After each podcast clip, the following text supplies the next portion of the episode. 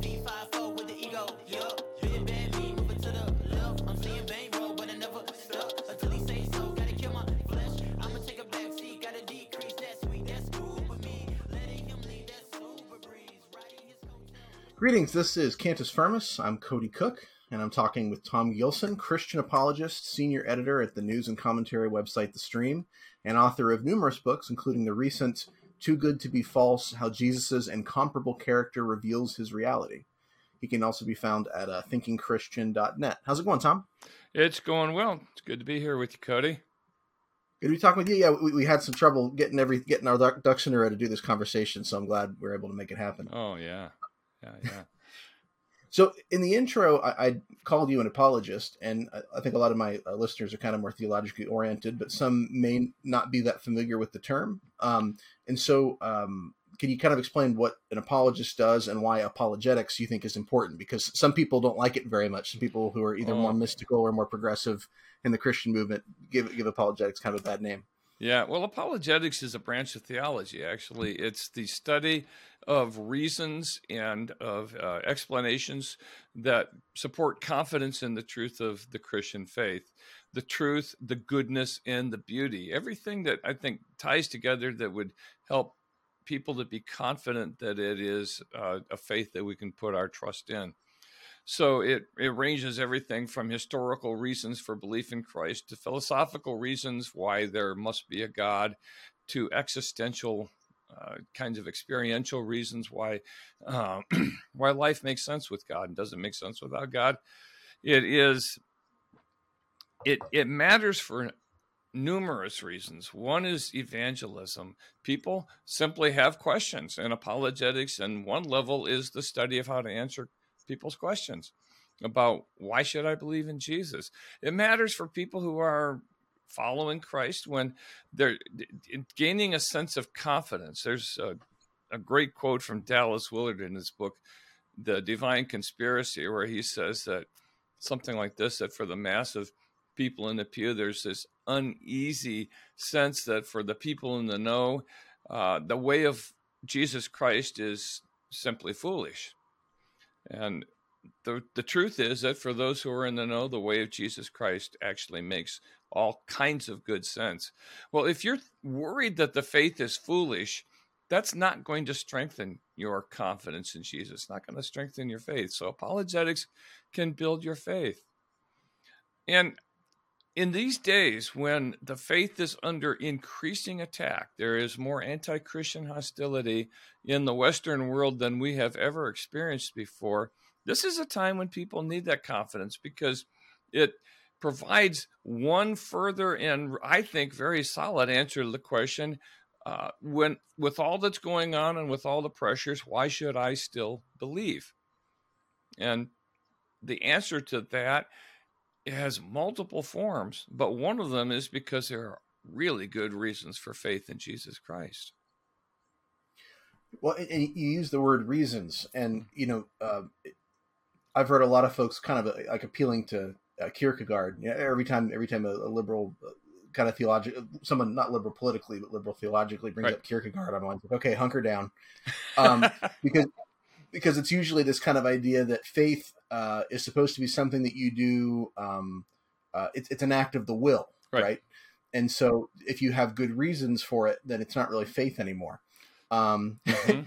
uh, but but but no, I think I agree with you that um, you know, um, well, as Lewis says, uh, C.S. Lewis wrote, um, uh, theists will have doubts, but also atheists will have doubts. They'll have moments where they start to think that maybe this this God thing makes sense, uh, and they'll sort of rely on what they they think their arguments or reasons for for not believing that, and they'll sort of okay, okay, well, I don't I don't want to go there, so Right. I've got my good reasons to them uh, why I don't believe that.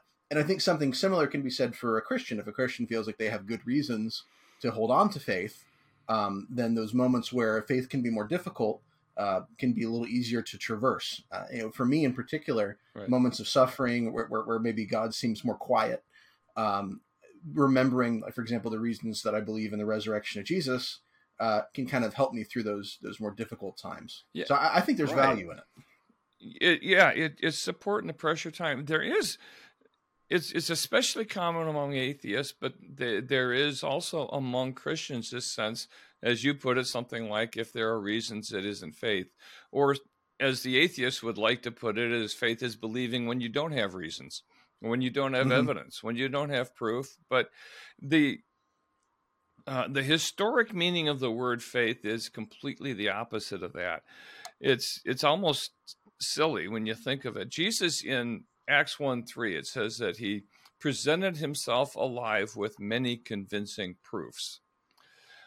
If faith is belief without evidence, then what Jesus was doing by giving evidence was destroying faith Mhm. which is absurd. It's just silly.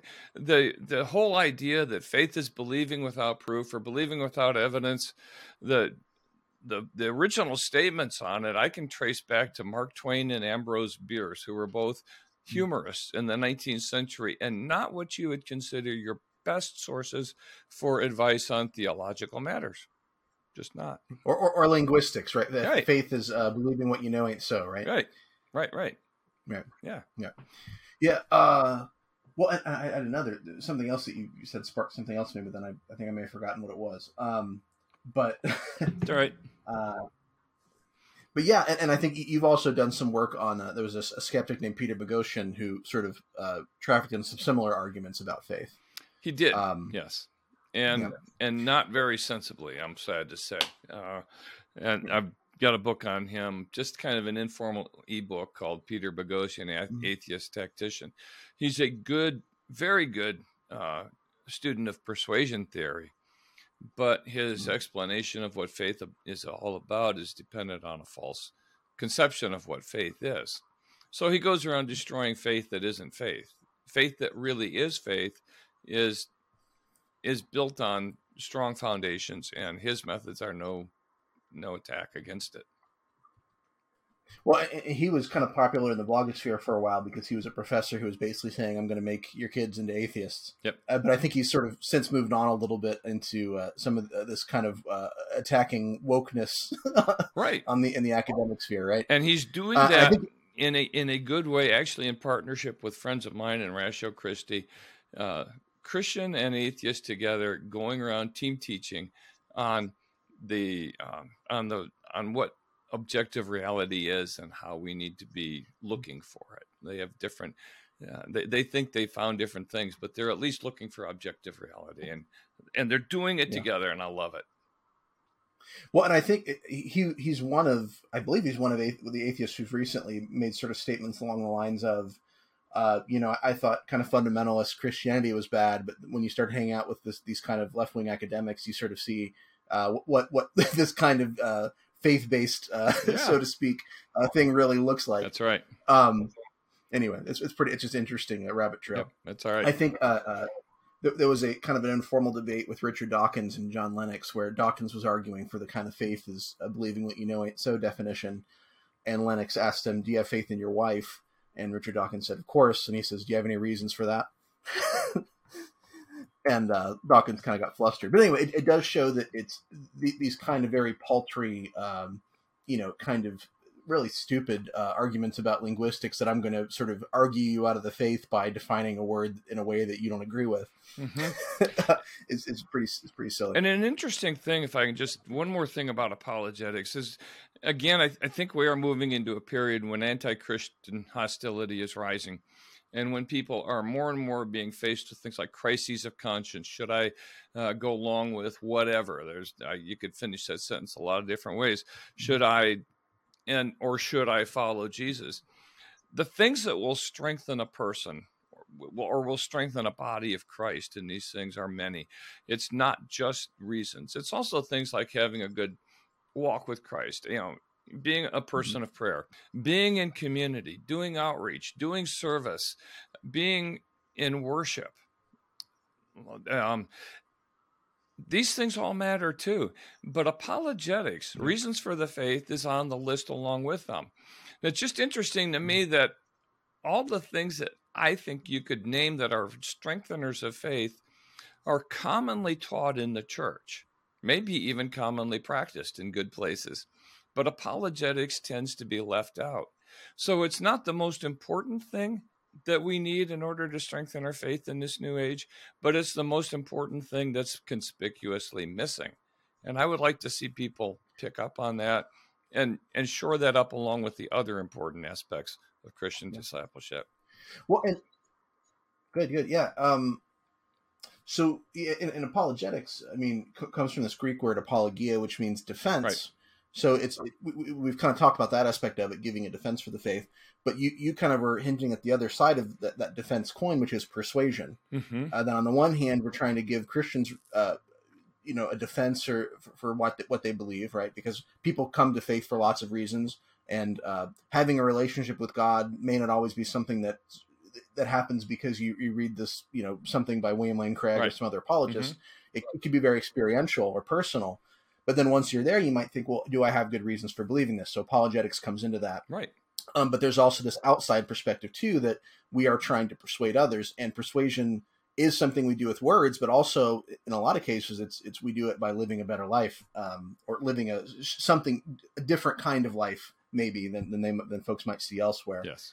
Um, which which actually uh, on kind of a personal there's there's an idea for a book I want to kind of work on, and maybe I'll talk to you about it, which is uh, what I think is actually often tossed off as not a very significant apologetics issue, which is bad Christians, um, because we can sort of say, well, yeah, they're bad Christians, but um, you know that that doesn't mean that Jesus didn't rise from the dead. True and fair, uh, but there is this sort of question of if we're supposed to be living with the Holy Spirit in us and being sanctified, uh, what happens when you don't see evidence of that in, in a lot of Christians? So that's something I, would like to work Yeah. on with you, maybe in the future. Talking about. Exactly. And the, the the question in apologetics and in the world today is not what it used to be. When when I was in college, for example, the question was is was really can we count on Christianity being true? Do we have reasons to believe it's true? The question has shifted now. And I've been seeing this Mm. for five or 10 years. I'm hearing other apologists recognize it now too. The question now isn't uh, whether Christianity is true. The question is whether Christianity is good. Are our moral Yeah. principles good? Are we are are are we um, anti this, anti that? Are we anti intellectual? Are we anti gay? Are we the kind of people you want to hang around with? And if Mhm. and if we're not the kind of people you want to hang around with, people are going to have trouble accepting Christ because it comes as a package. So we need to have an apologetic for the goodness of Christianity, which comes in two sides. The first side is we have to be good. I mean, if Christianity is good, we ought to live as good people in all kinds of ways, especially self sacrificial love. But we also need to be able to explain why it is, for example, that marriage as defined in the Bible is a good thing and why why it's good to follow Jesus, why why we're confident that he knew what he was doing when he gave us his principles for living. Those kinds of things. Yeah. Good, good, awesome. Well, um, I, I want to talk a little about apologetics generally, but I also wanted to uh, talk to you about your book, uh, "Too Good to Be False," and I see you've got it behind you as well.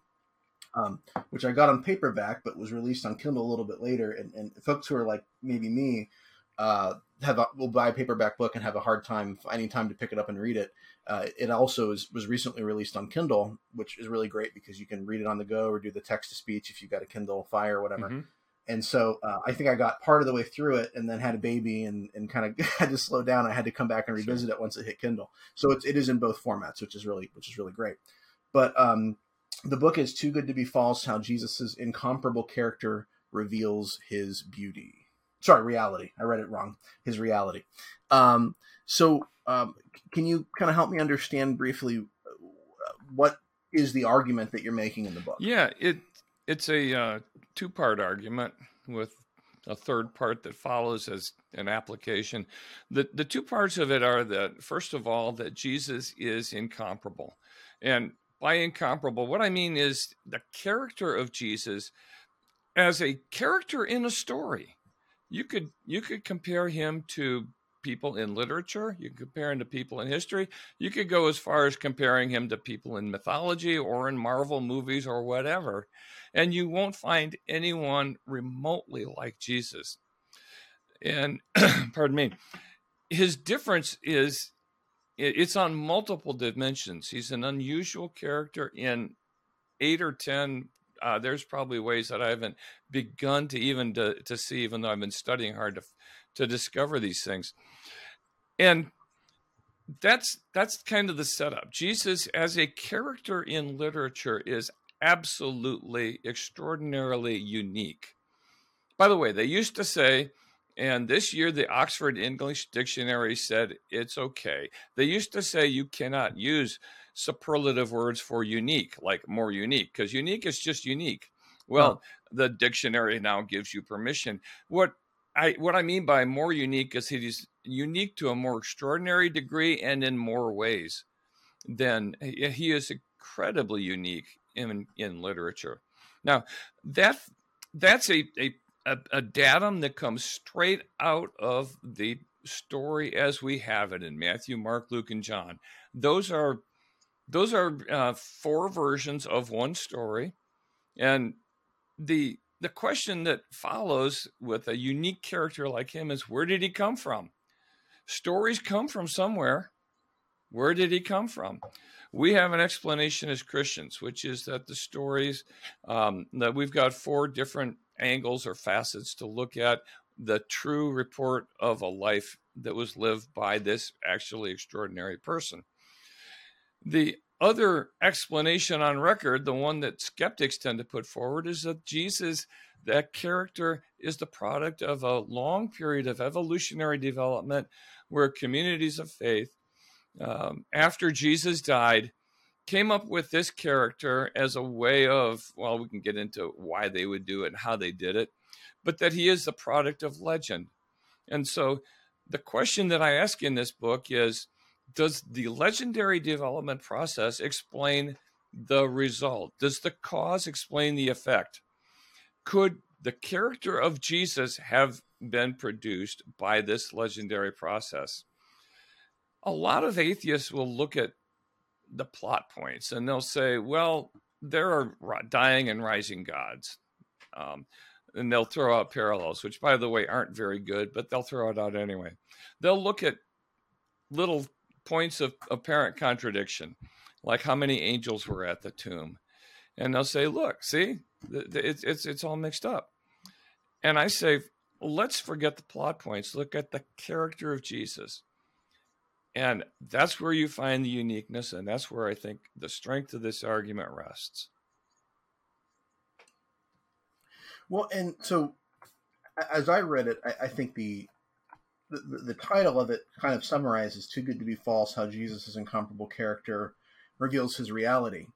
And, and the argument you're essentially making has to do with the fact that um, the details of Jesus' life, uh, although extraordinary, uh, this extraordinariness doesn't point to its mm-hmm. unreality, mm-hmm. but in, instead to its reality. And um, you're kind of tapping into a history because this is you're sort of adapting an argument that has made, been made before, but not very much recently. Um, and so I was curious, kind of about uh, if you could go into a little bit, a little bit of the history of the argument, why you think it's fallen out of favor, and why you uh, why you found it persuasive and think it should. Yeah, return. for me, it was something that I, I developed and I don't know how. I don't know where a lot of ideas that I have come from, honestly. but it goes back uh, eight years or so ago. I started looking at the the kind of person Jesus was, and uh, I asked the question, and I started asking this actually in groups of people in in conferences and in and in classrooms. I said, let's just think in both literature and history other than Jesus, who can you think of who is incredibly powerful? And people would say anything from Zeus to Thanos to Genghis Khan to Bill Gates to to Superman. Yes, there you go. Thank you. And mm-hmm. um, I'd say who is that's one list. I write it down on one side of a chalkboard or a whiteboard, and then I say, now let's think of who in, in history or in literature is incredibly giving and other centered and and loving. And people would say Mother Teresa or Gandhi, or my favorite answer ever was mom. And and I'd say, hmm. let's look at this list. They're not the same. People who are incredibly powerful are never incredibly self giving, self sacrificial, other centered. But Jesus, as a character in a story, is incredibly mm-hmm. powerful. My goodness, raising people from the dead, feeding the 5,000. He's even listed as a creator of everything. That's that's more powerful than, than Superman. Um, mm. And as a character in a story, Jesus is perfectly other oriented. The thing that totally destroys me, I mean, it just makes me fall on my face and worship him, is that with all that power, he never used his extraordinary powers for his own benefit. It was only for others. Who has that kind of ability and uses it only for the good of others? I, I can't imagine being that good. And I and I thought about that. I wrote about it, and it and it was some time before I realized that that was one piece among many in which Jesus is really different from every other character in every other story ever told. As I was working on this, I got some help from some friends who said, You're not the first person to think of this, but the last time that I can find and still have found that has been published was in the 1920s.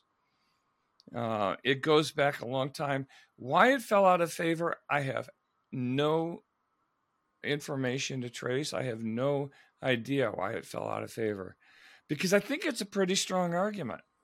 I don't know why we lost track of it. But as a way of saying, is this possible that Jesus, the character, is a product of legend? I I don't know of. It's one of the strongest arguments I know to say that the legend uh, explanation for the Gospels is is not a strong explanation at all. Um, I did think because as, I talked about the two different lists, um, and I think you had kind of you had mentioned because I thought of Superman immediately as as a as a right. possible counter, and I think you, you did kind of acknowledge mm-hmm. that in the book. Uh, but but one thing you highlighted is that he's sort of an adaptation of the Jesus right. figure. Yeah, right?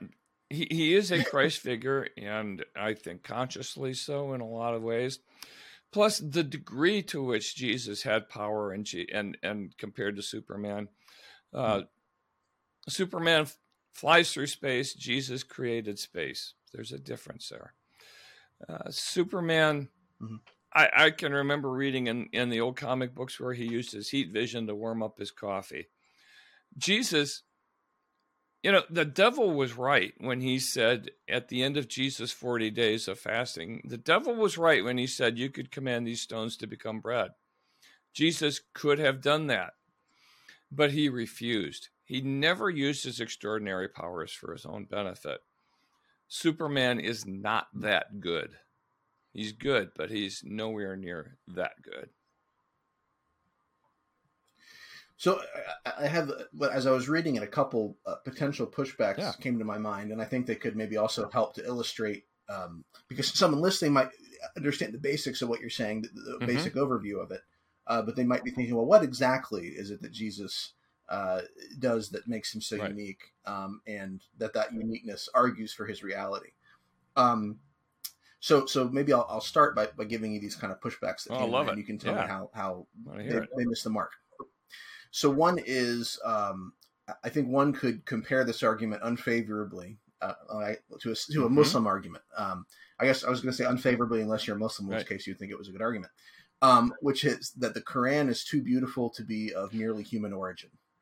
Um, and it seems that most non-Muslims would rightly retort that this argument is subjective and unfalsifiable. You know, how can you say, "Oh, well, the Quran's too beautiful; nothing else is as good as the Quran"? It's like, well, that's kind of just your mm-hmm. opinion, man. Um, so, so why is what you're arguing different? Yeah, th- kind of there's argument? is a uh, an argument that goes straight from the beauty of the Quran to its truth, and that's mm-hmm. as you said subjective, and it's it's also a it, you can argue whether it's that beautiful, and you can also argue whether the beauty of it actually proves its truth. I, I think both of those are weak mm-hmm. points mm-hmm. in that argument. This is not the same argument. This is not saying that Jesus is so good a character he must be true. This is an argument that says that Jesus is so good a character that the legendary development explanation for where his story came from doesn't fit. So at this point, there are only two explanations for the Gospels on offer. One is that it came about because of true reportage, and the other one is that it came about as a result of this legendary development process. So you could say if the legendary development explanation doesn't work, we've only got one other, which is that it must be true. You can get to the truth of the Gospels hmm. by eliminating the other possible explanation, but it doesn't go straight there without uh, you know, with, you know, go straight to the answer, do not pass go. It doesn't do that the way the Muslim argument does. It's it's not that kind of an argument at all. Okay. So, so the, the argument is is kind of more along the lines of um, the the type of figure that we read about as we read about Jesus in the New Testament isn't the kind of figure that we read about Right. in fiction. And you know, I've studied other legends, and they all look different. You've you've got characters, and by the way, Jesus is unique in so many ways. One of them is his absolutely other-centered use of his power. Uh, he he is so self-giving, and and that is just that's that's the point where it leads me to worship. But here's another one, uh, the one that you just mentioned. Interestingly enough, was brought up by a YouTube um, atheist who goes by the name Paulogia. And he was just laughing, laughing, laughing about how I'd made the Muslim argument uh, mistake, but I it, it- he just got the argument wrong. The other one that he that he camped on, he apparently didn't realize that I'd camped on it too for four pages in my book, because he'd heard me do this same kind of an interview with the apologist named Frank Turek, and we talked about how Jesus was unique in being a perfect character from beginning to end. There's no character development in Hmm. Jesus. That's kind of weird. You you don't you know his first sermon as recorded at least in Matthew's timeline was arguably the best sermon ever told. I don't think that happens with most people who deliver their first sermon. um, he he's he's perfect from the beginning. He's perfect to the end. Well, Paulogia heard this. I was talking about that, and he missed the point. And so he started laughing. He said, "Perfect character. Perfect characters are boring. Perfect characters are awful. They're called Mary Sue in in fan fiction. They're called Mary Sue's, and and they're always bad characters because they're boring. Nobody's interested in them." Somehow he missed the fact that this perfect character isn't boring. There's something about Jesus that even though there's no character development in his story, he is the most compelling person in all of literature history, in all the history of literature. You've got millions and millions and millions of people who are devoted to him, following him, worshiping him 2,000 years later. This is not the same kind of boring character you get in these Mary Sues. This is a this is a character in literature. It's the only character in literature who has no character development and yet is completely captivating. Now, now here's a th- these are hmm. two points of objective fact that that you can look at and say how did the legendary development process produce that character when no one else has done it no one no one else shakespeare goethe dostoevsky tolstoy chekhov uh, twain dickens none, no one produced a character like jesus but this community of faith did good job guys Mhm. i'm amazed Yeah. As the, yeah, or as the uh, as, as the critics would say, these semi-literate uh, Bronze Right. Age yeah fishermen, peasants, Yeah. and working and they class people, came right? up with a character Yeah, that's pretty interesting. no one else ever hard to explain.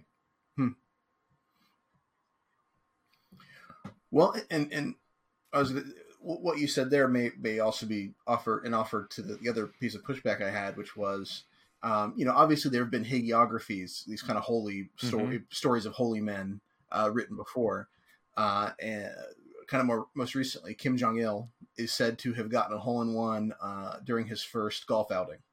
Uh, so Yeah. and, and the other stories like that, right? These sort of Yeah. perfect things that he did. Um, so what makes the Gospels different? Why would uh, why should we see them as historically accurate, but not the obviously false stories about Kim Jong Il? And why is it um, unlikely that those who told the story of Jesus just attributed superlative Right. character to him. We kind of we kind of know that what these Mhm. good qualities are, right? And, and we can imagine what it would look like if we heightened them. So why can't right. this be well, what there's there's multiple reasons. One is that they um, the the legendary development process, as proposed by people like Bart Ehrman, is essentially what I think can fairly be called a story scrambler process, because they what Ehrman proposes is that, and he's got this in at least three books, is that the the story developed through the telephone game, and he compares it, I think, fairly to uh, to you've got the telephone game where one child whispers something in another child's ear. They go around a circle. It's a party game, and you laugh at the end when you discover how different the story has become. But then he says, imagine playing the telephone game not with a group of kids of the same socioeconomic class, speaking the same language, the same culture, the same location, and everything. But imagine playing it across multiple languages, across multiple regions, multiple, and, and, it, and it's not just third, fourth hand, it's 19th hand or worse. What he's describing there, oh, by the way, and then he says, what happens to the stories under those conditions? He says they change. And, and I read that and I go, part, change? No, the stories under that kind of extreme telephone game conditions don't just change, they get totally distorted, corrupted, scrambled. So so what he's proposing is a story scrambler and I think it's fair to call it that. But it went out in all different directions. It went through, you know, uh, north of the Mediterranean, south of the Mediterranean, up into Asia Minor, and then and, and then somehow it landed. And it didn't land just in one place like the Gospel of Matthew or the Gospel of Mark. It landed four times in four different places Matthew, Mark, Luke, and John. They'll say, well, Matthew, Mark, Luke, and John weren't really the authors. I say, okay, fine. It landed four different written documents. And it landed in the same perfect character in each one of those. Now, the perfection of Jesus isn't just that he was an awfully good person, it's that he was good and he was unique. For example, the no character development thing. The fact that you never see him saying, Thus says the Lord. Somebody along that story scrambler route should have had him saying, Oh my goodness, oh, all the prophets always, they all said, Thus says the Lord. Do you know that Jesus never does that? He always speaks from his own authority. He's not quoting anybody, he's not using footnotes. Um, somewhere in that story scrambler process, something like that should have slipped in. Something should have slipped in where he made a mistake. Something should have slipped in where here's the one that really, really surprises people. I don't know if anyone else who's asked this question, I keep wanting to find it. If you know of anyone else who's asked this question, please let me know. Why does the Bible never say that Jesus had faith? It's not in there. Somebody, and, and I'll have a I have a theory for why it's not in there. Somebody along the story scrambler route should have said, Oh my goodness, Jesus taught faith more than he taught any other single thing, more than he taught love, more than he taught anything. We better have him having faith. How can he teach faith if he doesn't have faith? Let's put it in there. It's not in there.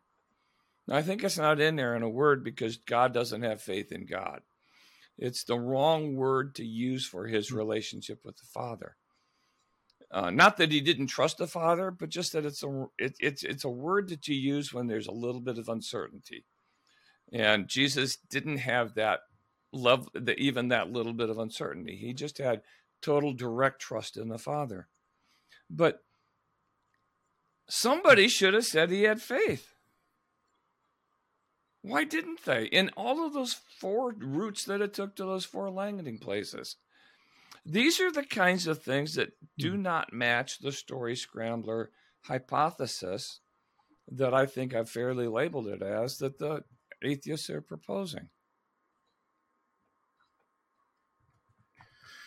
Yeah, and so I was thinking about that. The um, so there is, uh, you you could make an argument, although I don't think many people do, that Paul says something like that in Galatians when he talks Mhm. about the pistis Christou, which is either can be translated as either faith in Christ, uh, uh, faith Right. of Christ, or faithfulness of Christ. I think the faith of Christ is, is the least Right. uh, accepted reading, and contextually it doesn't make a lot of sense. But I, I just throw that out there as a as a kind And of And it's not in the. Gospels at any Um, rate. but but yeah, I Yeah. think that that's probably not what Paul's saying. Yep.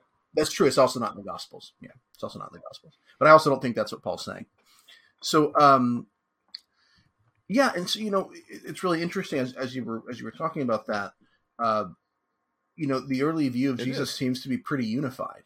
Um, and and I, I think the earliest, um, you know, uh, document that I can think of that sort of takes a different view would be the Gospel of Thomas, uh, which is second century. I know some people want to push a little earlier, and you could also push John a little later and put them a little closer together. Uh, but John is, seems to be following the what's in the synoptics, Matthew, Mark, and Luke. They're the earliest documents, and they're in wide agreement. Um, and so it's interesting to think about because ultimately the creation of the Jesus story would have to have been pretty centralized. It's hard to imagine, as you said, it happening through telephone because you would have these very kind of wildly Mhm. distinct views of Jesus. And what, what I think we, we can't say about the early church is that they had a central this like centralized authority where nothing could get out, uh, or you couldn't have these sort of divisions.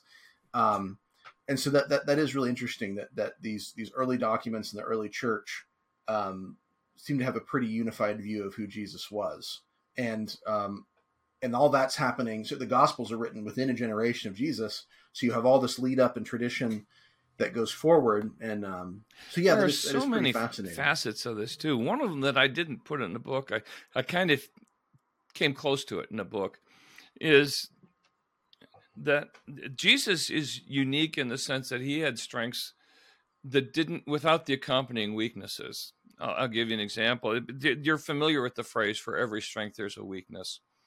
And you can imagine a person, or you Mhm. could think of a person, maybe a boss you had, maybe a political figure that you do not like, uh, a person who is really, really confident in himself, really convinced of his own opinions, really Mhm. sure that he's on the right track, and really, really just not interested in hearing what other people think he should think, not what, not interested in others' opinions on what he should do.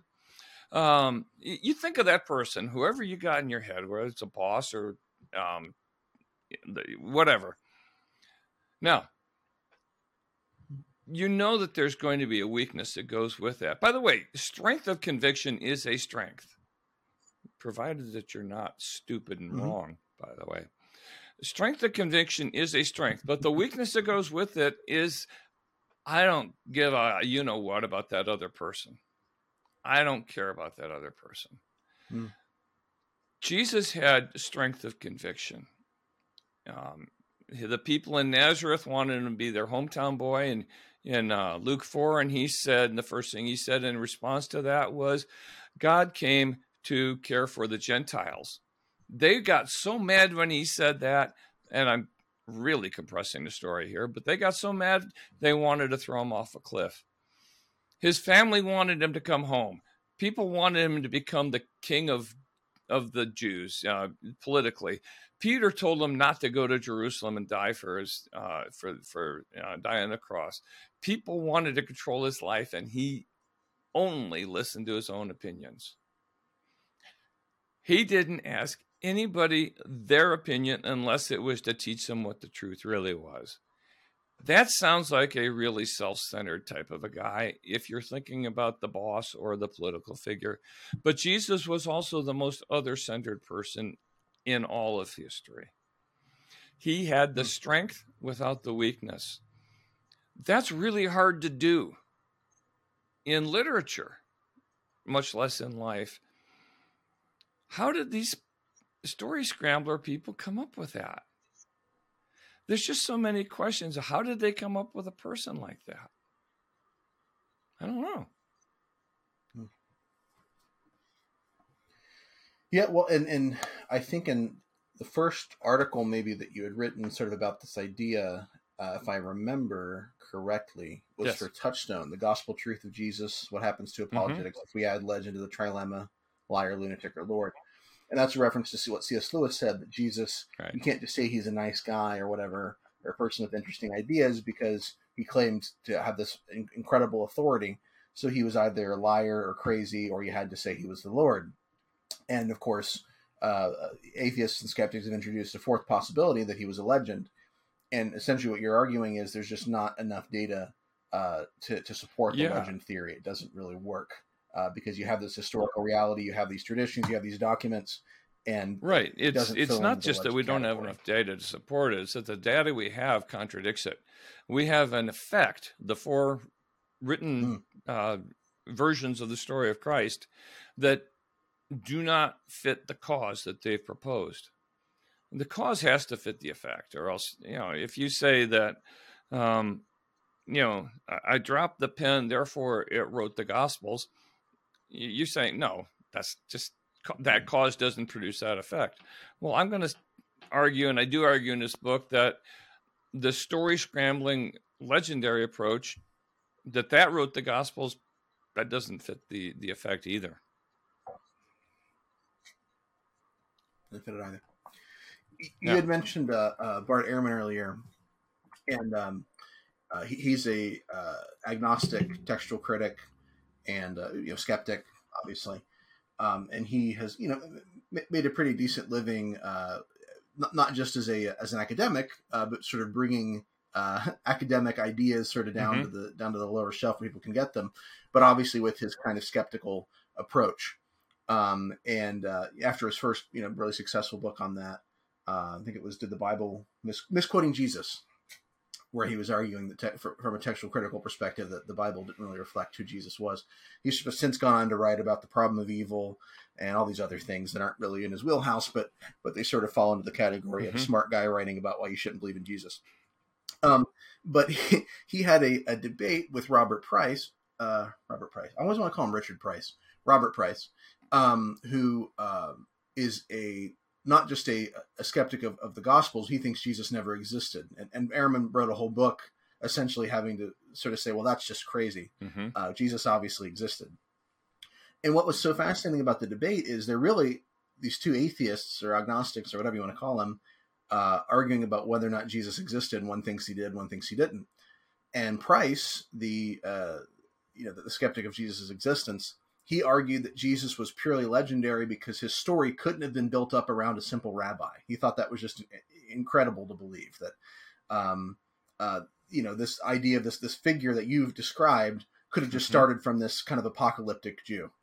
Um, and Ehrman's uh, contrary argument in this debate was that the historical evidence for Jesus is so strong that you can't deny he existed. And it seemed to me that the solution was right in front of them. Jesus is historical, but he must have been Ah. more than a simple rabbi. And Yeah, I feel like that- that's, sort right. of I what had you're, not seen that arguing, debate. right? I am familiar with both uh, those characters, but I have not. I did not hear that, but I love the way you pulled that together. Yeah, the the story could not have grown Yeah. out of the life of a simple rabbi. That is for sure. Jesus is. He, he's actually he, he's more disturbing than the legend should have made him in in in many ways. The passage in John 15 where he says, "No longer do I call you servants, but I've called you friends." Christians in America, boy, do we love that. I am a friend of God. That's Hillsong. Um, we we sing you know, almost as boyfriend Jesus kind of worship music, but we miss the verse where he also says in that same paragraph, "You are my friends if you do what I command." That's not a normal friendship you know, Cody, you and I have been friends for for some years. We've had Mhm. some good times together. Um, we're doing this over online right now. We could have met in between. This is actually easier to produce, but um, but if either one of us said to uh, said to the other, you know, boy, it's great being. It's just great that we can be friends, and you can be my friend if you do what I command. That would be weird. That would be wrong. Jesus did that and he got away with it. Why? Because he really was different. He he had the authority. Or think of think of you know, if if you invited me to come to be a, a guest speaker at your church, and and I come in there and I and I open up with just some words of niceness and encouragement, and and then I really launch into the meat. And I say, now, the first thing I want you to know is that I'm not here to to abolish the Bible. That's essentially what Jesus did in the Sermon on the Mount. Do not think that I've come to abolish the law and the prophets. Now, what guest speaker is mm-hmm. going to come in and say that? Who's going to who's going to let him stay on the platform after he does that? Especially when he goes on to say, "I haven't come to abolish the Bible; I've come to fulfill it." That's that's that's downright mm-hmm. strange. We've lost touch with how strange mm-hmm. that is. My goodness, to say I haven't come to abolish the law and the prophets for most of us would be like standing at the foot of Mount Zion with a pickaxe saying, Don't worry, I'm not going to chop the whole thing down. But Jesus, apparently, there was something about him where people would be thinking, Is he going to take away the whole thing? And he had to reassure them that he wasn't. They saw that authority in him. That's very unusual. That's not what happens in legends. There's so many of these things about him. Yeah. I was gonna say, yeah.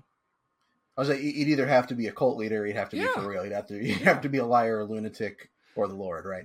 Yeah, yeah, yeah. That's fascinating.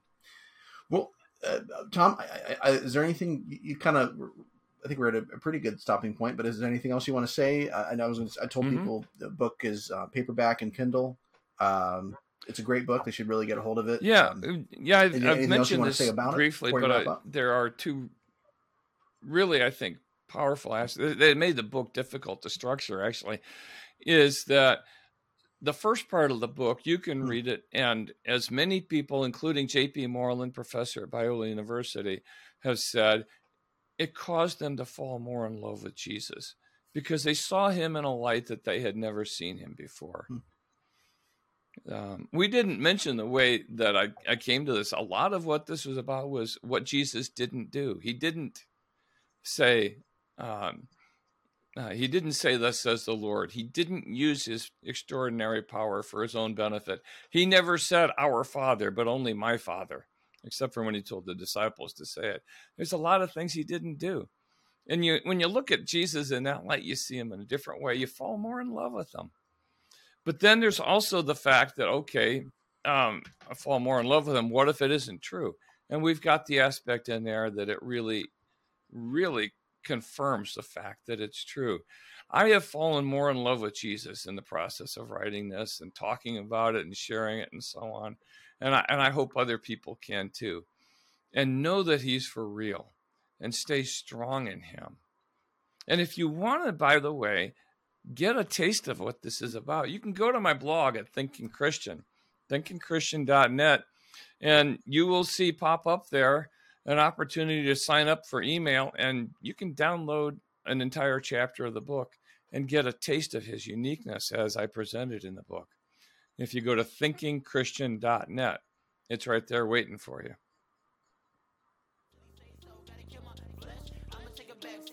thank you so much, Tom, for making time to do this. I'm glad we got to talk. Yeah, it's uh, been, been a little bit. Been Cody, I really appreciate it. I appreciate you. I have appreciated your writings, the book that you mentioned, the project that you mentioned. Sounds kind of fun. So we'll have to talk about that. Hmm.